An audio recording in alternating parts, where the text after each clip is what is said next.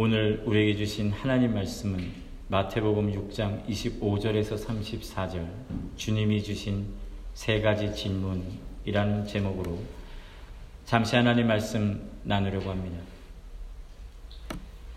음, 저희 아이가 이제 계약이 앞으로 다가왔어요.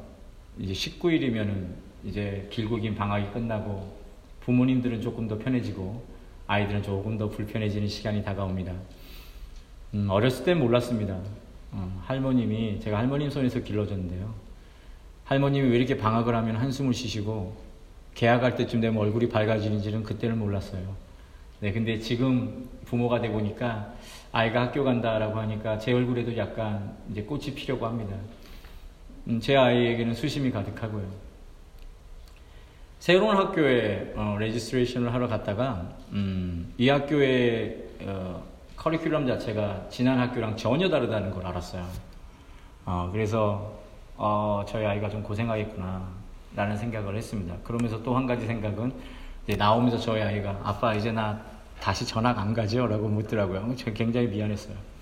왜냐하면 되게 중요한 시점에 어, 엘리멘터리 스쿨도 뭐 이렇게 이쪽으로 시카고로 오는 바람에 제대로 그쪽을 못 맞췄고 또 이곳에 와서 적응을 하다 보니까 또 미들스쿨도 제대로 못 마치고 그러다 보니까 아이한테 좀 미안함이 있었습니다. 저희 아이가 제일 이제 가정 예배를 드리는 시간 중에 어, 염려하고 힘들었던 이야기를 하는 게 무엇이었냐면 바로 친구 문제였어요.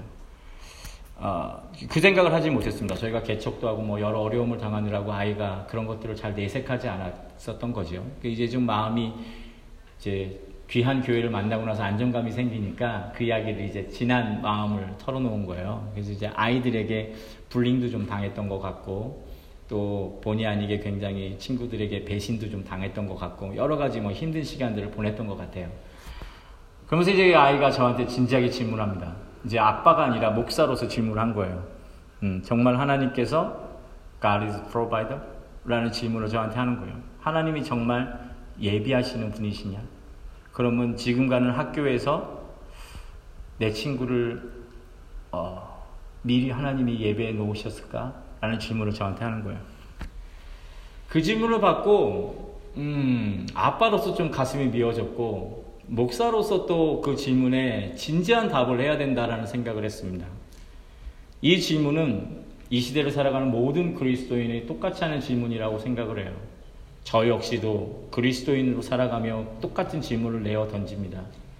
매일 일어나면 일터로 나가고 집에 들어와서는 뭐 잠깐 동안 아이들을 몇 시간 채 얼굴도 보지 못하는 그런 시간들을 살아가면서 다람쥐 쳇바퀴 도는 삶을 살아가면 내가 사람인지 짐승인지 사실 구분이 안 될 정도로 너무 힘들거든요.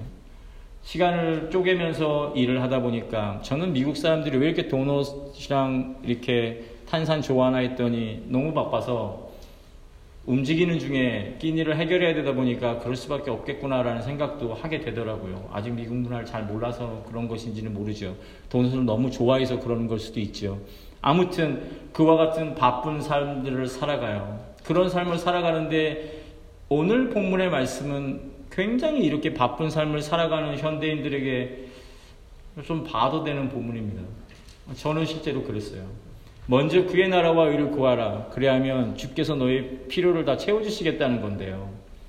이 말을 많은 나쁜 목사님들이 어떻게 사용하기를 좋아했냐면 교회에 와서 바빠도 봉사하고 헌신하고 애쓰라는 거예요.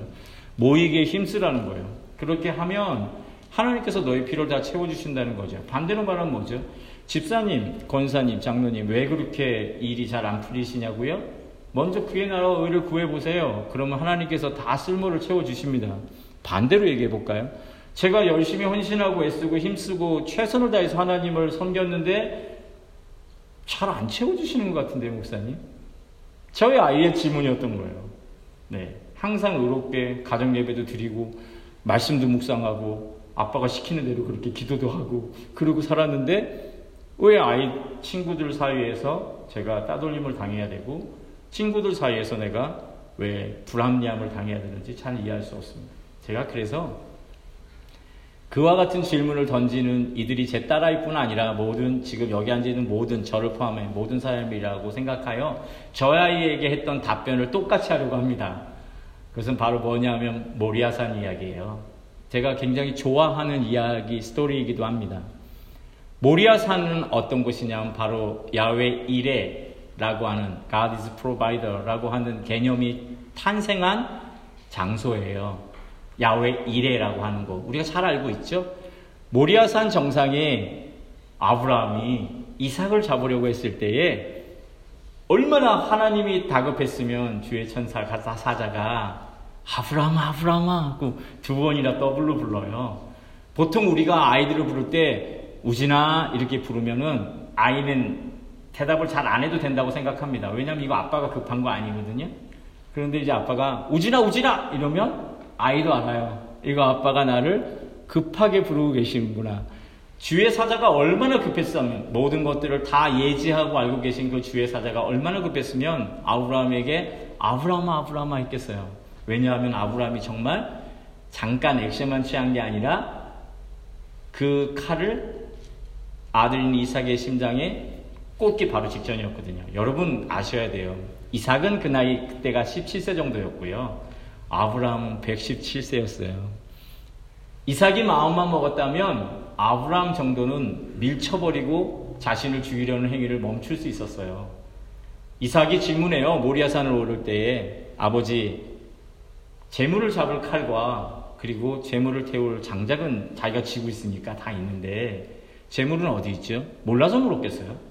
그 나이에 알고 있었어요. 느낌이 쎄하다는 거예요. 왜냐하면 아버지가 모리아산을 오르는 동안 한마디도 하지 않았고 오는 중에도 어떻게 제사를 드리고 하는지에 대한 코멘트가 전혀 없었거든요. 이삭이 눈치챘을 거예요. 근데 이삭이 그 아버지에게 순종해요. 이건 굉장한 겁니다. 굉장한 거예요. 17세면 티네이저 아니에요? 네. 요즘하고는 좀 달랐겠지만 그때도 티는 티니였을 겁니다. 그리고 아들이었단 말이죠. 독자였어요. 그러니 얼마나 키우기 쉽진 않았겠죠. 그런 이삭에게 아브라함이 칼을 데려했을 때 그때의 장면을 생각하십시오. 분명 번제라고 얘기했어요. 번제는 어떻게 드리냐 하면 살아있는 생명의 목을 밟고 목을 한 발로 밟고 칼로 한 방에 심장을 관통해서 죽입니다. 그런 다음에 어떻게 하냐면 포를 뜨는 거예요. 포를 뜨는 게 뭐냐 하면 이렇게 이렇게 살을 이렇게 저미는 겁니다. 이렇게 조금씩 살을 저며서 이렇게 조금씩 일어나게 하는 거예요. 그 다음에 불에 태우는 겁니다. 그게 번제라고 하는 제사의 양식이에요. 자기 아들을 그래야 돼요. 유일하게 사랑하는 아들을. 그런데 이삭이 그것에 아무 대꾸도 하지 않습니다. 그리고 주의 천사가 말렸어요. 뭐 그것의 디테일한 건 지금 중요하지 않습니다. 그렇게 했을 때 아브라함이 눈을 들어 무엇을 봤냐 하면 저쪽 숲풀에 뿔이 걸려 움직이지 못하는 순양을 발견합니다. 제가 질문을 하나 드리죠. 저희 아이한테도 질문한 거예요. 그 순양이 언제부터 거기 있었죠? 제가 미루어 짐작하건데 그 순양은 아브라함이 모리아산을 오를 때부터 준비되어져 있었을 거예요. 그런데 아브라함이 그걸 보지 못한 거예요. 이삭도 보지 못한 거예요. 왜요? 먼저 그의 나라와 의를 수행하고 있는 중이었기 때문에 그래요. 그의 눈에는 오직 하나님의 명령과 그것을 수행해야 된다는 책임감과 무게감만이 있었거든요. 그래서 하나님의 예비하심을 보지 못했던 거예요. 그것이 완성되어졌을 때 하나님께서 그의 의를 구하고 하나님의 뜻을 구하는 태도가 정답으로 인정되어졌을 때에 그의 눈에 무엇이 보이냐면 하나님이 나에 쓸 것을 준비하신 것이 보인 거예요. 그것이 여호와 이레의 유래입니다.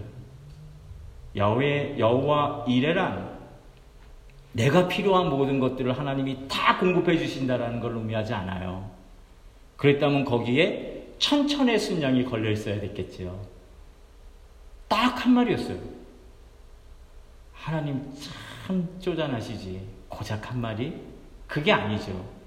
하나님은 지금 누구보다도 이삭을 대신한 그 한 마리면 인합한 거거든요.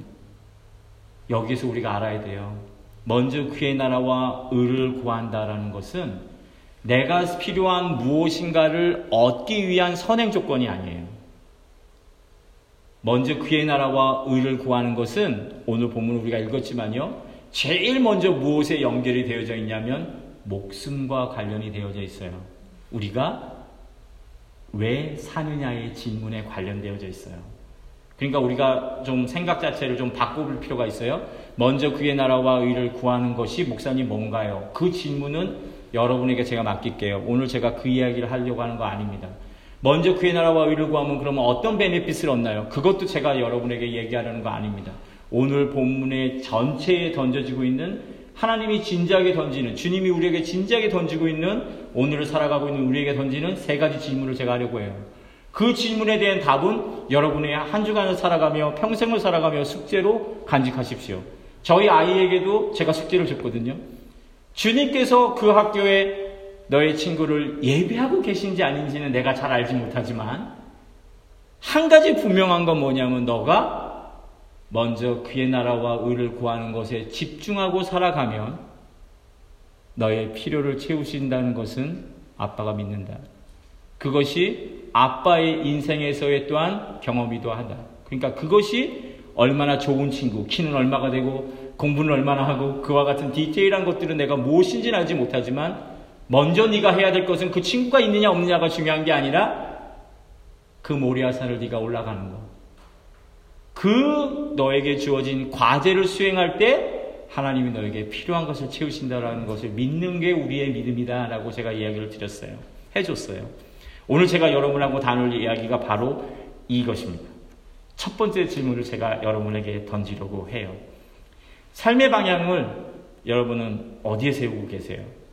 쉬운 질문이죠? 살기 위해 먹습니까? 먹기 위해 살고 있나요?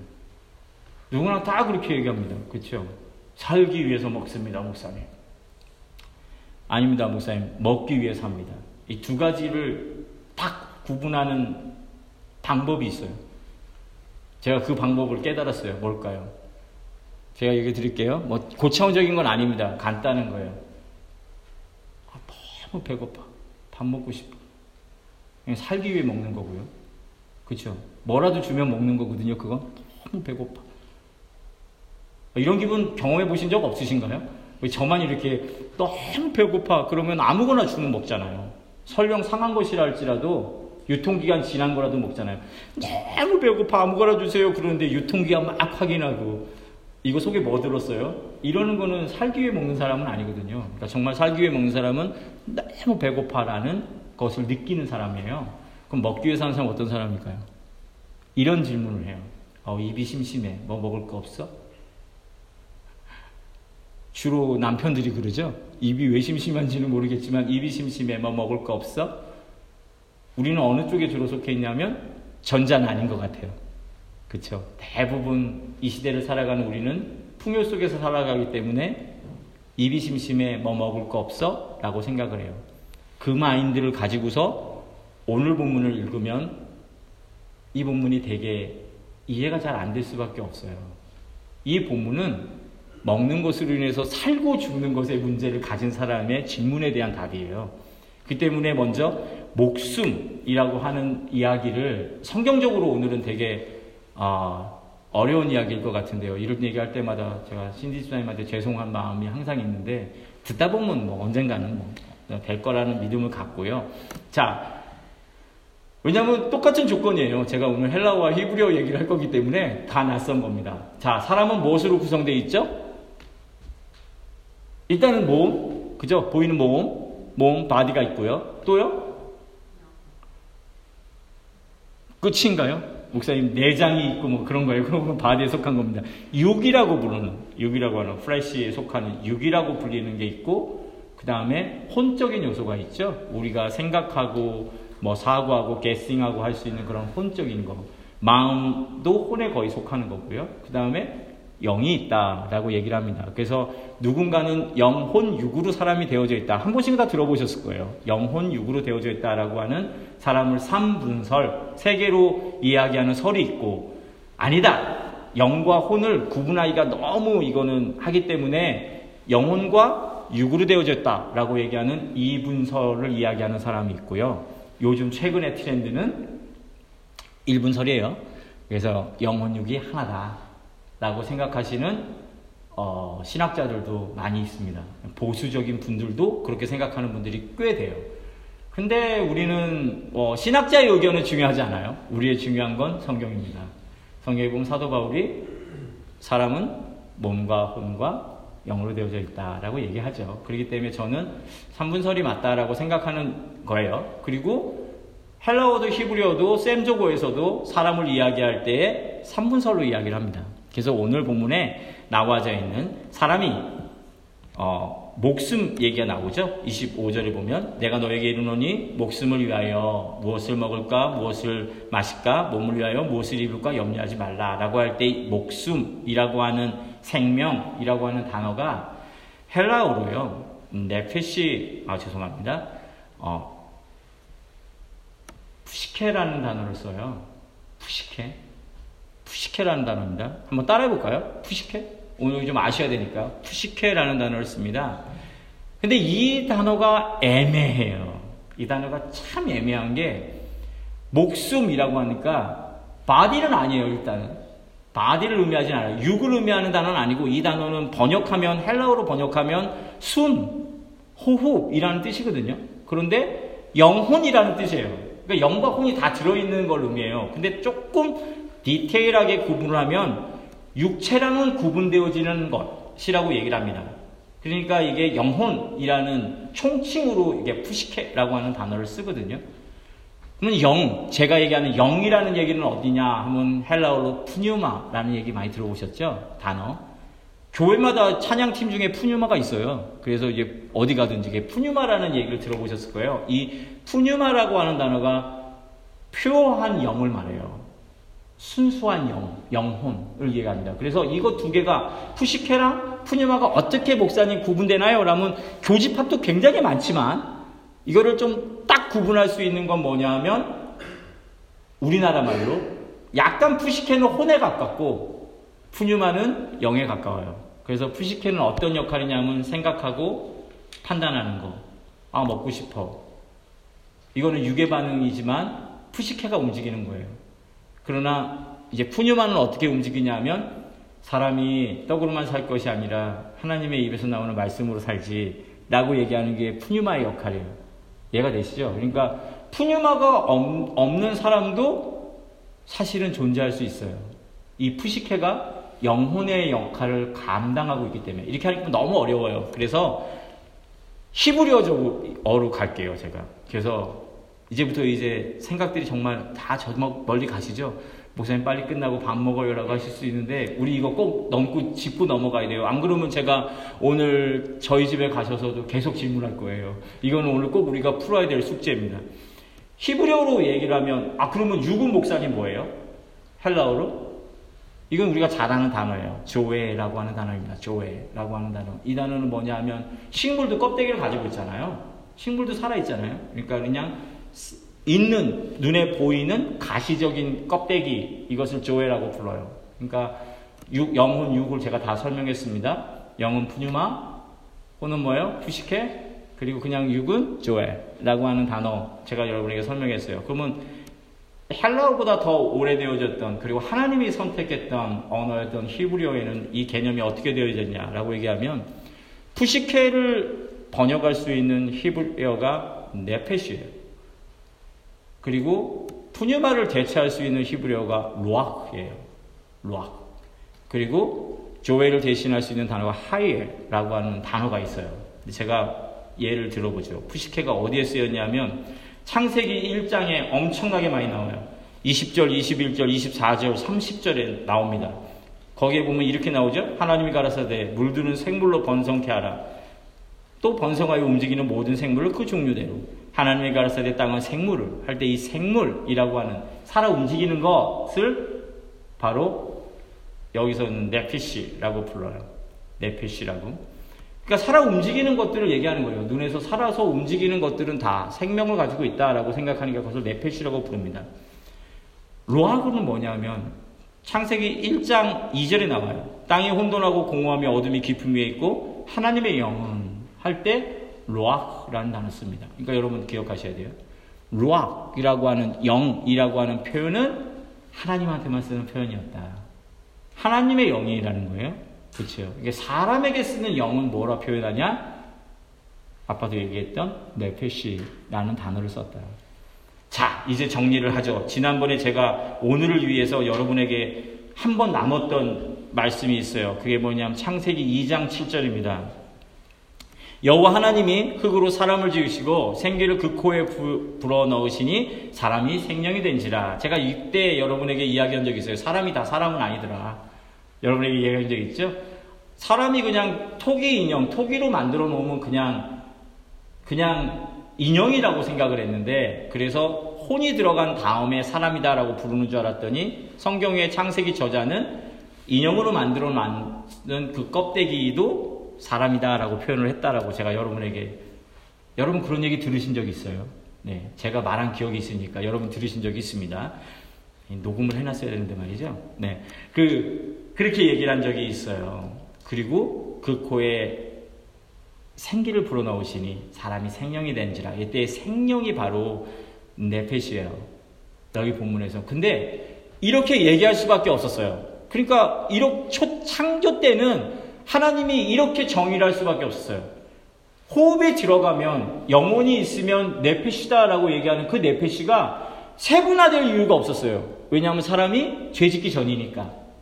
근데 여기에서 생기를 불어넣다라고 하는 이 불어넣다라고 하는 단어가 뇌사마라고 하는 동사를 썼는데요. 이 동사가 무엇에서 어원했냐면 나쉼이라고 하는 단에서 어원에서 기인했어요. 이 나쉼이 뭐냐면요. 산고를 겪고 있는 여자가 숨을 헐떡거리면서 쓰는 심을음이에요. 근데 창세기 저자가 뭐라고요? 하나님이 그 코에 생기를 불어넣으시다라고 할 때 목사님들이 많이 표현하시잖아요. 이렇게 후 이렇게 이렇게 아름답게 불어넣은 게 아니에요. 이 히브리적인 표현을 그대로 살리면 하나님이 산고를 겪는 여자 여진처럼 숨을 헐떡헐떡거리시며 생기를 불어넣으신 거예요. 그러니까 이 심상은 무엇과 비교되냐면 예수 그리스도가 십자가를 감당하시면서 마지막 호흡을 하시는 그 호흡과도 관련이 된 거예요. 그러니까 창세기 2장 7절은 완벽한 문장이에요.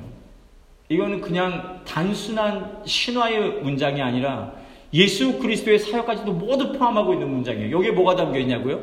하나님의 헐떡거리는 생명을 낳고자 하는 숨이 담겨져 있다고요. 이게 뭐냐면 루악이에요. 하나님의 영이죠. 하나님의 마음과 하나님의 숨을 불어넣어 뭐가 됐냐? 사람의 움직이는 네페시가 되어졌다라고 해요. 그러니까 죄를 짓기 전에 네페시는 하나님의 루악이 담겨져 있는 사람이에요. 그러니까 이 사람을 쉽게 전인격적 삶이죠.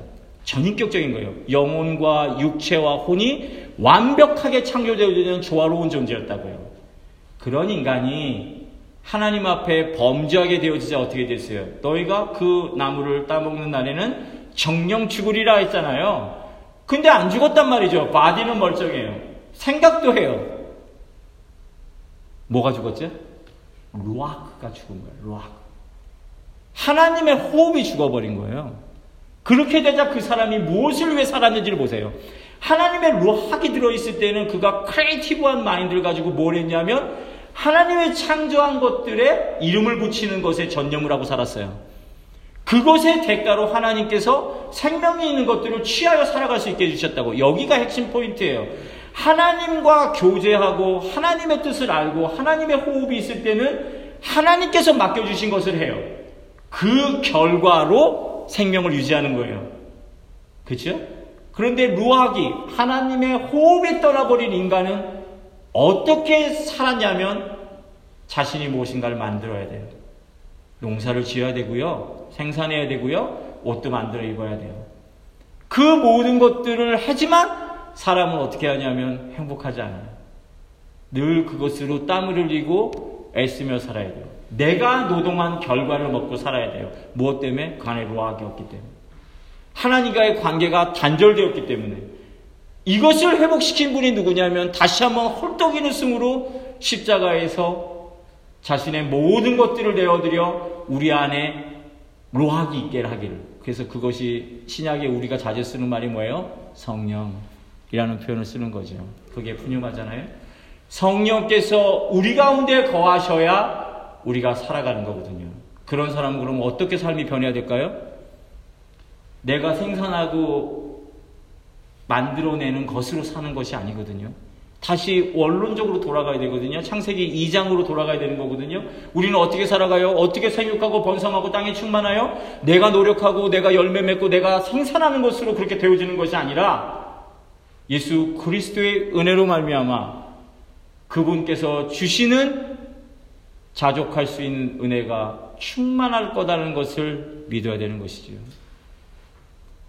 왜 먼저 그의 나라와 의를 구하라 하셨냐고요? 이 바로 목숨 때문에 그래요. 우리의 목숨은 살아있지만 살아있지 않을 수 있어요. 우리가 죽어 있는 듯 보이지만 살아있을 수 있어요. 무엇의 차이죠? 내 안에 성령이 있느냐 없느냐의 차이예요. 여러분 우리는 성령을 소유한 사람입니까? 성령이 계시면 우리가 성전이라 했거든요. 성전은 성전답게 살아가야 되는 거예요. 우리가 이 교회를 임대업을 위해서 사용한다고 해봐요. 저 앞에다가 뭐 간판 걸어놓고 한 시간 하는데 우리 교회니까 싸게 20불 렌트비 한 시간 사용하는데 뭐 다 쓰는데 성전은 얼마, 저기는 얼마 이렇게 했다고 해봐요. 남들이 막 욕할 거예요. 그리고 분명히 법적으로 저 잡혀가겠지요. 왜냐하면 비영리 장체를 영리의 목적으로 사용했으니까 이거는 정말 아니잖아요. 우리가 성전이에요. 성령이 거하시기 때문에 성전이에요. 내가 뭔가를 거룩하게 했기 때문에가 아니고 예수 그리스도가 그 호흡을 헐떡거리시며 우리를 대신하여 대속하셨기 때문에 우리가 성전 될 수 있는 거예요. 이거는 믿고 가야 됩니다. 성령께서 거하시는 전이기 때문에 성전이에요. 그렇다면 우리가 무엇을 해야 되죠? 세상 임대업을 위해서 나를, 나를 사용할 수는 없는 거잖아요. 세상의 방법을 해서 나를 활용하도록 내어줘서도 안 되는 것이잖아요. 그런데 살아 있어요. 그렇게 해도. 그러기 때문에 우리가 뭐라고 얘기하냐면 살아있기 때문에 하나님 말씀이 틀렸다고 자꾸 생각하는 거예요. 여러분 그렇지 않아요. 주님께서 지금 우리 가운데 정말 얘기하고 싶은 거냐요. 목숨과 관련되어져 있는 문제는 그의 나라와 의를 구하는 삶과 직결되어진다는 거예요. 이것이 창조의 섭리거든요. 우리의 몸은 하나님의 일을 하기 위해서 만들어진 거예요. 우리의 호흡은요, 하나님의 일을 하기 위해서 호흡이 되어지는 거예요. 왜 먹고, 왜 마시고, 왜 입냐고요? 하나님의 나라와 그 영광을 위해서 먹고 마시고 사용하는 거거든요. 요즘에 목사님들이 이런 설교 정말 안 하잖아요. 예전에 제가 어렸을 때는 목사님들이 이런 얘기만 했어요. 그러니까, 아, 막 되게 힘들었거든요. 화장실 갈 때도 막 불경스럽고, 굉장히 어려웠었어요. 그런데 제가 살아가며 성경을 봐도 요즘 목사님은 틀리고 옛날 목사님 맞는 것 같아요. 정말. 왜 맞느냐라고 얘기하면 그 목사님들은 원칙을 아셨어요. 그리스도인이 무엇을 먹을까, 무엇을 마실까, 무엇을 입을까를 염려하는 것은 그것은 이방인의 삶이라고 얘기해요. 왜냐하면 하나님을 아는 사람은 어쩔 수 없이 하나님을 위해 살아가게 되어져 있어요. 사랑 성도 여러분, 이것을 부담으로 여기지 마세요. 제가 여러분에게 부담을 사실은 벗겨드리고자 이 얘기를 하는 겁니다. 먼저 그의 나라와 의를 구하라. 너무 바빠서 목사님 힘들어요. 아니에요. 성령을 받으시면 성령이 내 안에 머물면 먼저 그의 나라와 의를 구할 수밖에 없어요. 하나님의 말씀을 구할 수밖에 없어요. 하나님 앞에 기도할 수밖에 없어요. 근데 우리가 어떻게 되어졌냐고요? 우리의 메커니즘이 살아있으니까 더 살아가기 위해 하나님의 영은 필요 없다라고 자꾸 생각하는 거예요. 그런데도 살고 있거든요, 목사님. 이것을 어떻게 이해해야 되는 줄 알아요? 하나님의 인내로 이해하셔야 되는 거예요. 그분은 의로우시고 미쁘시고 오래 참으시며 상한 갈대를 꺾지 않으시고 꺼져가는 등불도 끄지 않은 분이시기 때문에 우리의 성전이 성령이 없어 비어버린 우리를 바라보며 하나님의 호흡을 상실한 우리를 바라보며 지금도 신음하고 계시는 거예요. 그래서 저는 이 나심이라고 하는 단어 자체가 너무 좋아요. 하나님께서 그냥 생기를 후 쉽게 아름답게 아니라고요. 산구의 고통을 겪으시며 우리를 낳으셨어요. 그리고 우리를 살게 해주십니다. 지금 우리가 사는 건요, 예수 그리스도의 십자가에서의 그 호흡 때문에 우리를 만드셨던 그 하나님의 호흡 때문에 살아가고 있는 줄 믿습니다. 그렇기 때문에 우리는요, 무엇을 먹을까, 무엇을 마실까, 무엇을 입을까의 염려가 이제 두 번째 질문이에요. 그 염려가 나의 주인이 되면 안 돼요. 근데 우리는 언제 교회를 찾냐면 제가 신학교 다닐 때 교회 성장학을 들었어요. 어느 분에게 교회 성장학 수업을 들었냐면 어, 대학원에서 곽효세 목사님이라고 곽선희 목사님 아드님한테 들었어요. 굉장히 뭐 영광스러운 시간이었고 감사한 시간이었어요. 뭐 제가 언제 곽선희 목사님 그렇게 막 후광이나 입김까지 한번 볼 수 있겠어요. 뭐. 근데 저희 뭐 목회하시는 사람한테 곽선희 목사는 대단하신 분입니다. 여러분에게는 그냥 그 뭐 20몇 억짜리 차 이런 걸로만 생각되실지 모르겠지만 곽선희 목사님은 뭐 한국을 대표하는 설교가 중에 대단하신 분 중에 한 분이니까 그 아드님에게 교회 성장학을 들었어요. 그 교회 성장학 수업을 들을 때 굉장히 많이 얘기하는 게 뭔지 알아요? 성도들이 교회를 찾을 때가 있다는 거예요. 그러니까 그것을 잘 포커스를 이용해서 전도에 접근해야지 아무 때나 계속 찌르면 나중에 고구마도 생 고구마 할 때 너무 많이 찌르면은 이게 나중에 이제 맛있는 거 다 빠지잖아요. 그러니까 고구마 전도왕도 그러잖아요. 딱 찌를 포인트 잘 보고 있다가 그때 쑥 찔러야지 이게 딱 된다라는 얘기 하는 것처럼 너무 중간에 프레셔 많이 주면 결정적 순간에는 그가 교회로 오기가 어려워진다라는 얘기를 하면서 교회 성장에서 그 포인트를 잡는 걸 얘기한다고요? 잠깐 힌트를 드릴까요? 언제요? 아플 때. 그쵸? 아플 때. 자기가 아플 때, 또 가족 가운데 중한 환우가 있을 때. 그때가 포인트다. 두 번째, 이사 갈 때. 예, 이사 갈 때. 이사 가는 것도 힘든 문제니까요. 세 번째, 아이가 학교 갈 때. 그렇게 따지니까요, 인생의 포인트가 몇 번 없더라고요. 그러니까 그 포인트를 잘 잡으래요. 여기에서 우리가 한 가지 교회 성장하게 가지고 있는 아주 악질적인 모습을 발견하게 되죠. 비복음적 요소를. 염려할 때 찌르라는 얘기잖아요. 그렇죠? 염려할 때 찌르라는 거잖아요. 이 말은 뭐냐면 이 시대의 성도들이 염려가 없으면 교회를 안 온다는 뜻이에요. 제 말이 맞죠. 염려가 없으면 여행을 가죠. 염려가 없으면 내가 나를 위해서 투자하고 내 가족과 시간을 보내는 것을 좋아하지 행복을 추구하지 교회를 오진 않아요. 한국이 제가 전도사가 됐을 때 IMF가 터졌어요. IMF가 터져가지고 경기가 확 침체됐잖아요. 그래서 알겠다고요. 교회가 이제 빚을 얻어서 건물 사고 이랬는데 큰일 났다. 그런데 여러분, IMF 터진 그 해에 교회 헌금이 무려 30%가량 늘었어요. 그러니까 사람은 뭐예요? 염려할 때 지갑도 열려요. 참 신기하죠? 내가 넉넉할 땐 인색해지고 염려하면 열린다는 거예요. 이게 뭐죠? 염려가 나의 주인이기 때문에 그래요. 염려가 나를 꽉 잡고 있거든요. 그래서 염려가 나의 행동을 컨트롤하는 거예요. 그래서 뭐예요? 염려하지 말라고 주님이 400 몇 번을 두려워하지 말라고 성경에서 명령으로 얘기를 하고 있거든요. 두려워하고 염려하는 것은 창세기의 기간, 기반에서 말을 풀어보면 시간이 없어서 오늘 창세기 3장 얘기는 못 할 거예요. 다음에 또 할 거입니다. 창세기 3장을 보면 염려는 언제 들어왔어요? 우리가 하나님을 배신하여 타락했을 때 그 산물의 첫 번째 산물이 바로 두려움이거든요. 왜 두려워졌죠? 내가 이제 더 이상 내 안에 하나님의 로악이 사라졌어요. 하나님의 호흡이 사라졌어요. 이제는 뭘로 했냐면 내 숨으로 살아야 돼요. 내 호흡으로 살아야 되는 사람은 염려할 수밖에 없어요. 왜? 내가 유한한 존재이거든요. 무한하신 하나님의 호흡이 내 안에 있을 때는 우리가 어깨를 쫙 핀다고요. 기도원에 가면 그런 분들 많이 만나요. 기도원에 올라갈 때는 온갖 근심을 걱정을 가지고 올라가셨다가 내려올 때는 상황이 하나도 바뀌지 않았는데 얼굴이 환해져 갖고 당당하게 가슴 피고 내려오시는 분들 많이 보거든요. 그분들에게 뭐가 달라진 거죠?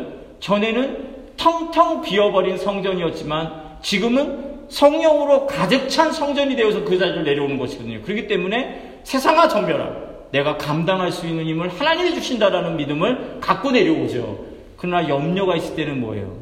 내 성전이지만 그 안에 내 생각과 내 방법이 너무나 많이 자리 잡고 있거든요. 그 때문에 주님이 뭐라고 얘기해요? 염려하지 말래요. 그러면서 비유를 든 게 뭐냐면요. 저 공중에 나는 새를 보라 그랬어요.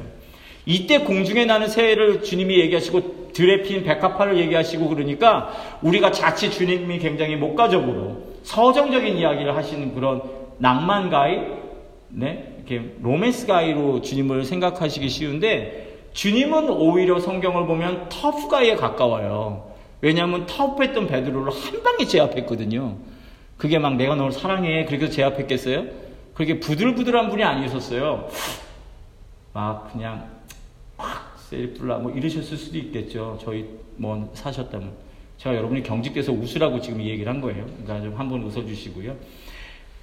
그 예수님이 제가 무슨 얘기를 하다가 여기까지 흘러왔는지는 잘 또 모르겠는데 아무튼요. 네. 아무튼 주님께서 어 제가 그, 그 낭만적인 목가적인 얘기를 했어요. 누가복음에 보면 이 새를 뭐라고 얘기하냐면 까마귀라 불러요. 까마귀. 그러니까 주님이 저 공중 나는 새를 봐라라고 얘기할 때 까마귀가 날고 있었을 거예요.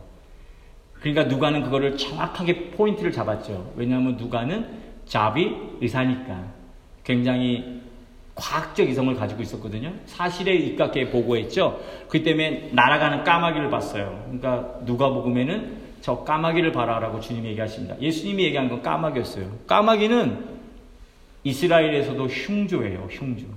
그러니까 까마귀를 뭐에 비교하는 거는 굉장히 결례예요. 신뢰입니다. 그 까마귀를 비유했다고요. 그 흉조인 저 볼품 없는 저 까마귀도 하나님이 먹이시는데 하물며 너희는 어떻겠니? 라고 질문을 던지고 계세요. 우리는 하나님이 자신이 찬송받기 위해 지으신 위대한 창조물입니다. 그 외아들을 죽기까지 순종하시면서 우리를 살리기 위해 내어주신 그런 존재예요. 그런 우리가 염려 덩어리, 근심 덩어리가 되는 이유는 무엇이죠? 내 안에 하나님의 호흡이 없기 때문에 그래요. 자꾸 세상의 호흡으로 하나님의 호흡을 채우기 때문에 그런 문제가 발생하는 거거든요. 예전에 목사님들이 그 얘기 정말 많이 하셨죠. 매일 성경 읽으세요. 매일 기도하세요. 매일 뭐 금식도 하세요. 이런 얘기 왜 할까요? 요즘에 목사님들이 그런 거 정말 등한시역이거든요. 그 결과 교회가 이 모양 이 꼴이 된 거예요. 우리 교회 말고. 왜요? 우리가 하나님의 호흡을 채울 수 있는 방법을 굉장히 진부한 것으로 여기기 시작했거든요. 좀 더 세련되기를 원하거든요. 그래서 하나님 말씀을 조리해가지고 맛있게 만들어주는 입에 단 것들을 즐기기 시작했어요, 우리가. 그러면서 우리가 뭘 하냐면, 듣는 것엔 익숙한데, 하나님 말씀을 읽는 것에는 익숙지가 않아요. 사랑하는 성도 여러분. 하나님의 호흡을 읽으세요. 참으로 여러분의 새벽을 깨우면서 하나님 앞에 단정하게 무릎을 꿇고 내 시간과 내 삶을 내 호흡을 하나님 앞에 내어드리는 그런 결단의 시간이 우리 가운데 정말 필요해요. 왜요? 우리가 염려와 근심 덩어리이기 때문에 그렇거든요. 그 염려와 근심이 내 주인이 되도록 만들지 마세요.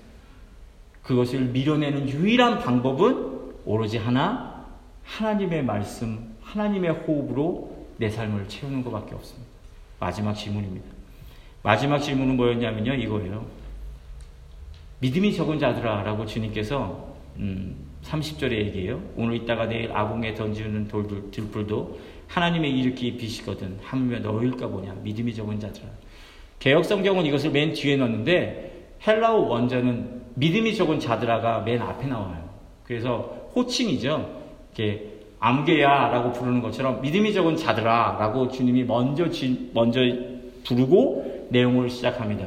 여기서 우리가 자칫 믿음이 적은 자는 믿음의 양을 이렇게 게이지로 재서 얼만큼은 적고 얼만큼이면 미들이고 어느 만큼이면 높은 거 이런 뜻 아닙니다. 이 믿음이 적은 자들아라고 하는 표현은 24절하고 연결이 되어져 있어요. 이 마태복음 6장 24절에 무슨 내용이 나오냐면은 부주의를 섬기지 못하는 이야기가 나옵니다. 그러니까 돈이 물질이나 하나님 중에 아, 무엇이든지 하나만 사람을 섬길 수 있다는 얘기가 나와요. 그 위쪽으로 보면 뭐가 나오냐면 그 유명한 주님 가르치신 기도가 나와요. 주님이 가르치신 기도를 맞추면서 그 마지막 부분에 와서 무엇을 얘기하냐면 물질이나 하나님 중에 둘 중 하나를 섬기는 선택이 나옵니다. 그 선택에서 무엇을 선택하느냐 얘기가 나오면서 고민하면서 멈칫멈칫 하니까 헤스테트 하니까 하나님이 무슨 얘기를 했냐면 바로 이 얘기를 하는 거예요. 오늘 저희가 나누고 있는 말씀을 얘기한 겁니다. 무엇이 목숨을 위한 것인지를 잘 선택하라고 얘기하신 거예요. 그리고 그 마지막에 뭐라고 얘기하냐면 믿음이 적은 자들이라고 얘기합니다. 믿음이 적은 자는 어떤 자냐면요. 여기서 적다는 건 아주 티끌만큼 있다는 거거든요. 그러니까 거의 없는 거예요. 그러니까 믿음이 티끌만큼 있는 사람의 특징이 뭐냐면 결단하지 못해요. 결단하지 못해요. 교회 와라. 어, 다음에 갈 때 다음에 갈게. 그러면 교회 성장학 사람이 얘기하는 그게 되는 거예요. 아플 때나 이사 갈 때나 자녀에게 어떤 변고가 생길 때만 교회 올 수 있는 거거든요.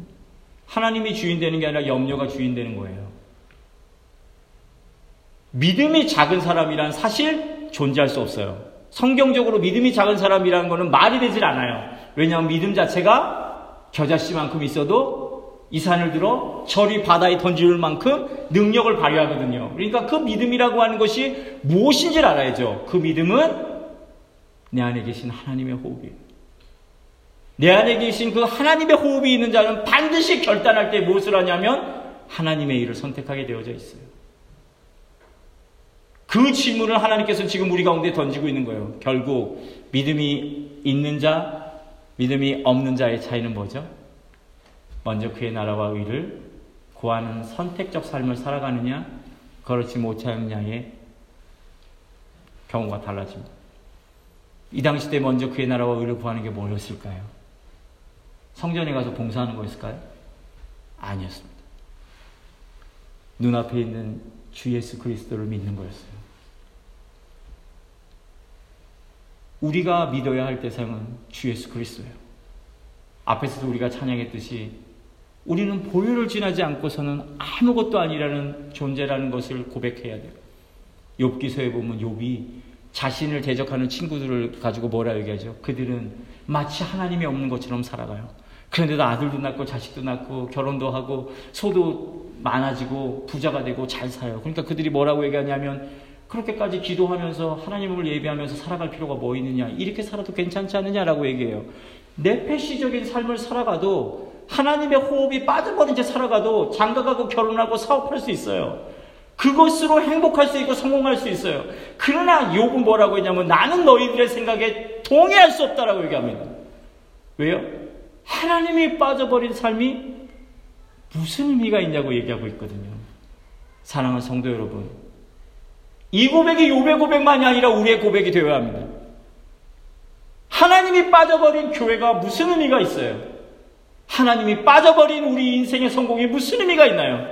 그러면서도 우리는 날마다 가장 중요한 시간에 카톡도 하고 문자 메시지도 보내고 메일도 보내지만 하나님의 말씀을 읽으려고 하진 않습니다. 기도의 시간으로 하나님 앞에 두 무릎을 꿇고 겸손히 나아가려고 하지 않습니다. 우리는 세상의 노래가 흥얼거리면 몸을 움칫, 하지만 하나님의 찬양 소리로 우리의 삶을 채우려고 하진 않습니다.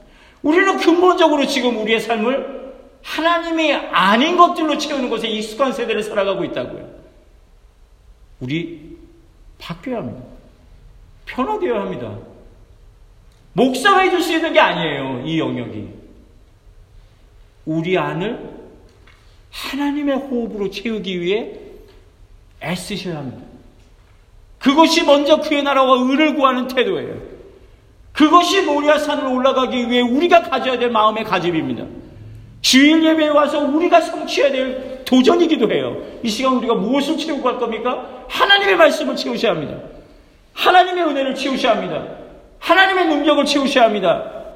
그러기 위해서 우리의 마음속에 기꺼이 성령님을 모셔드리고자 하는 하나님의 호흡을 모셔드리고자 하는 하나님의 산고의 고통을 통해 우리를 낳으셨다는 그 믿음을 간직하고 저 밖으로 나아가야 하는 것이거든요. 시카고 크리스천 교회가 다른 어떤 것이 아닌 오직 예수 그리스도로 그분의 십자가의 은혜로 우리의 마음이 충만하게 채워지기를 간절히 소원합니다. 그것이 우리의 기도가 되어야 되고요. 우리가 서로를 권면하는 권면이 되어야 되는 거예요. 마지막으로 한 얘기만 하고 마치죠. 제가 정말 존경하는 영성학자인 헬리나 우엔이 그분에 대한 뭐 좋고 나쁨은 뭐 저마다 다릅니다만 저는 그분의 책을 참 좋아합니다. 헬리나 우엔이 처음으로 누군가를 만났어요. 제가 여러분을 처음 만났을 때죠. 근데 그분하고 너무 좋은 거예요. 만났는데. 왜 사람을 만나면 이렇게 긴장하게 하는 사람이 있는가 하면 만나면 이렇게 마음이 탁 풀어져서 할 말 못할 말 이렇게 막 주저리 주저리 하게 되다가 예? 실수한 것 같은데 잠잘 때 되면 이게 실수한 것 같은데 라고 생각하는 사람이 있어요. 근데 헬리나 오웬이 영성학자니까 얼마나 이렇게 말도 조심하고 했겠어요. 근데 그날 만났는데 막 그냥 온갖 얘기를 다 한 거예요. 이렇게 편하게. 이게 실수한 것 같다. 라는 생각이 좀 들었죠. 상대방도 이제 그렇게 한 거예요. 저녁이 돼서 그분이 연락이 왔어요. 아, 제가 오늘 만났는데 좀 실수를 한 것 같습니다. 제가 이런 사람이 아닌데 목사님 만나 뵙고 너무 얘기가 좀 길어지다 보니까 좀 실수를 했는 것 같아요. 양해해 주십시오. 이렇게 했더니 헬리나울 목사님이 굉장히 아름다운 얘기를 해주셨어요. 이렇게 뭐라고 했냐면 내 안에 있는 그리스도가 당신 안에 있는 그리스도를 보고 기뻐해서 그런 겁니다. 사랑하는 성도 여러분, 이것이 그리스도인의 신비예요. 이 척박한 이민 사회를 살아가며 긴장하고 경직돼서 살아가면요. 염려와 근심이 우리를 알지 못하는 사이에 지배합니다. 그러나 그리스도 예수로 우리를 채우면요. 모든 허물을 덮어주는 사랑이 우리 안에 만들어질 수 있다고 믿어요. 제 안에 있는 그리스도가 여러분 안에 있는 그리스도로 기뻐 뛰며 우리의 교제가 하나님이 보시기에 아름다운 것들이 되어져 먼저 그의 나라와 의를 구하는 마음으로 우리에게 예비하신 하나님의 뜻을 성취하는 그 모리아산 정상에 올라가는 저 여러분 되어지기를 간절히 축원합니다. 기도하겠습니다.